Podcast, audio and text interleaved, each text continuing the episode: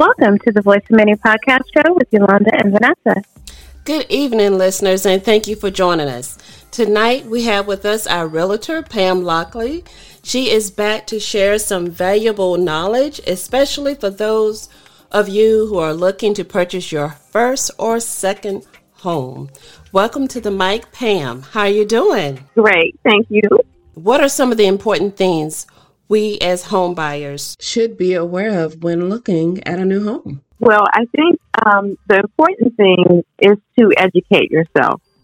And I, I would say um, research, research, research. You cannot do enough research, especially right now with everything going on in the real estate market. You really want to be knowledgeable um, when you're making your decisions. Um, and I always say that knowledge is financial power in the real estate business. So you want to look at it as um, it's going to be an important investment for you. It's probably one of the most um, important investments that you'll make in a lifetime. So you want to look at it as an investment and also as a place where you can share your, your memories and your time together with your family. So you want to position yourself to enjoy what you have for a very long time once you make the purchase. What should we be preparing ourselves for when we're looking for a dream home? Well, I think the first thing um, you should think about is how much can you afford? Um, what can you what, you, what can you comfortably pay as a monthly um, contribution towards your mortgage and the upkeep of your home? And the first step for that would be um, getting pre-approved. So um, once you get pre-approved, though, that's not necessarily going to be the number that you would use to go shopping with because um, usually the lender will give you a range. And uh, once you get that range of what you approved for, you don't want to top out at the very high end of um, what you can afford because you have to remember to factor in uh, the upkeep of the home. Um, you're going to have to pay HOA. You're going to have to pay maintenance.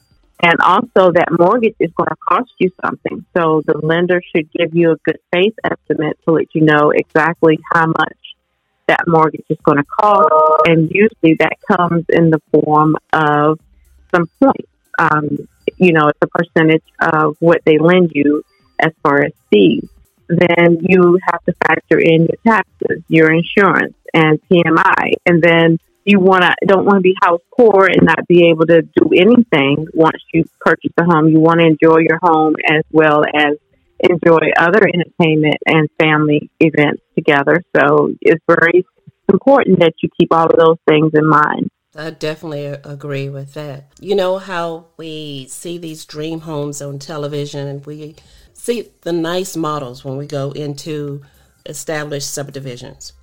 What are some of the factors that we need to keep in mind when we select our new home? Well, the first thing is not to um, rely solely on your emotions. This is a decision that you need to make carefully. And you, of course, you love the nice home, and that kind of reel you in to start thinking about how you would start living in that home because they position the home and the furnishings to get you thinking that way. But you have to keep your emotions in check and make sure you make wise decisions. Um, you make decisions on the market conditions. What's going on in the market? Um, what's the resale, you know, going to be based upon what the homes are already sold for in that neighborhood? You also want to consider um, your your lifestyle, your needs, and what amenities that work best for your family. So I suggest that people make a list and make a list that they actually need, and then make a list of things that they want. And so then we end up somewhere in the middle, um, a nice combination of those two things. How important is it to start um, when you're starting the process of searching for a home to making sure that you and your realtor are able to work together? That is very important. That is key because um, the realtor is the one that has the expertise and the insight. And uh, generally, we have uh, more information than the general public, and we're equipped to deflect the stress and minimize um, that stress on the home buyer so that their process is enjoyable as possible. We don't want them stressed out throughout something that's going to be a major important event that's supposed to be exciting and um, wonderful for them. At, you know, a good. We don't want to turn. Uh, what's supposed to be a good experience into something really bad by having them stressed out at the little minute details that go behind the scenes of everything. Um, one thing that um, the general public don't realize is that there are a lot of moving pieces that need to take place to keep this transaction going through. Um, and the realtor has that experience and also knows like you have to prepare for certain things. And once you get that get that process down and you've done it over and over again as a seasoned professional, you kind of know what to. And so you kind of guide the um, seller through the, the buyer and the seller, but you guide the, the buyers through this. And also the realtor, you know, they have savvy negotiation skills.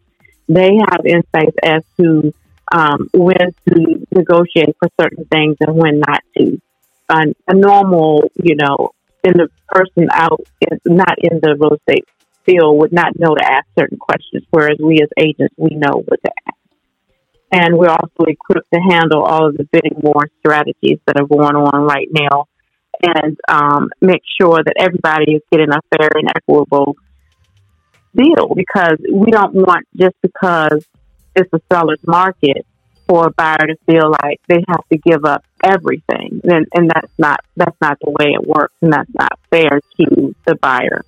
So there are some things that you know they have to be a little bit more flexible about because it is a seller's market, but they should allow their agent to help them know what things they should give into and what things they should not. Um, and I think that even if you're buying, you know, no matter what type of real estate you're buying, you should always be represented by your own realtor because that realtor is going to be committed to you um, to make your goals come to uh, fruition.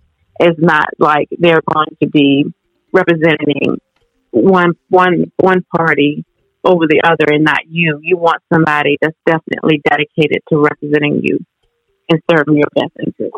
That is true having a great realtor from my experience buying our first home, it means everything whenever you have one that you know you can trust and depend on and know that everything's going to be followed through the correct way and done for you. It means a lot. Yeah. And so, you know, I really care about my clients. It's not just about going in and seeing, you know, how I can get closer to getting my commission check because there's so much work involved up front, and you really have to be um, in a special place to want to help people succeed before you're even going to get anything. And then when you get to the very end, of course, you do want to get your commission because you worked for it, but you want to feel like you've also earned it. And that comes through in the end result when your buyer is is happy and excited not just with the home, but with you as well. It makes a difference. Exactly. Yes.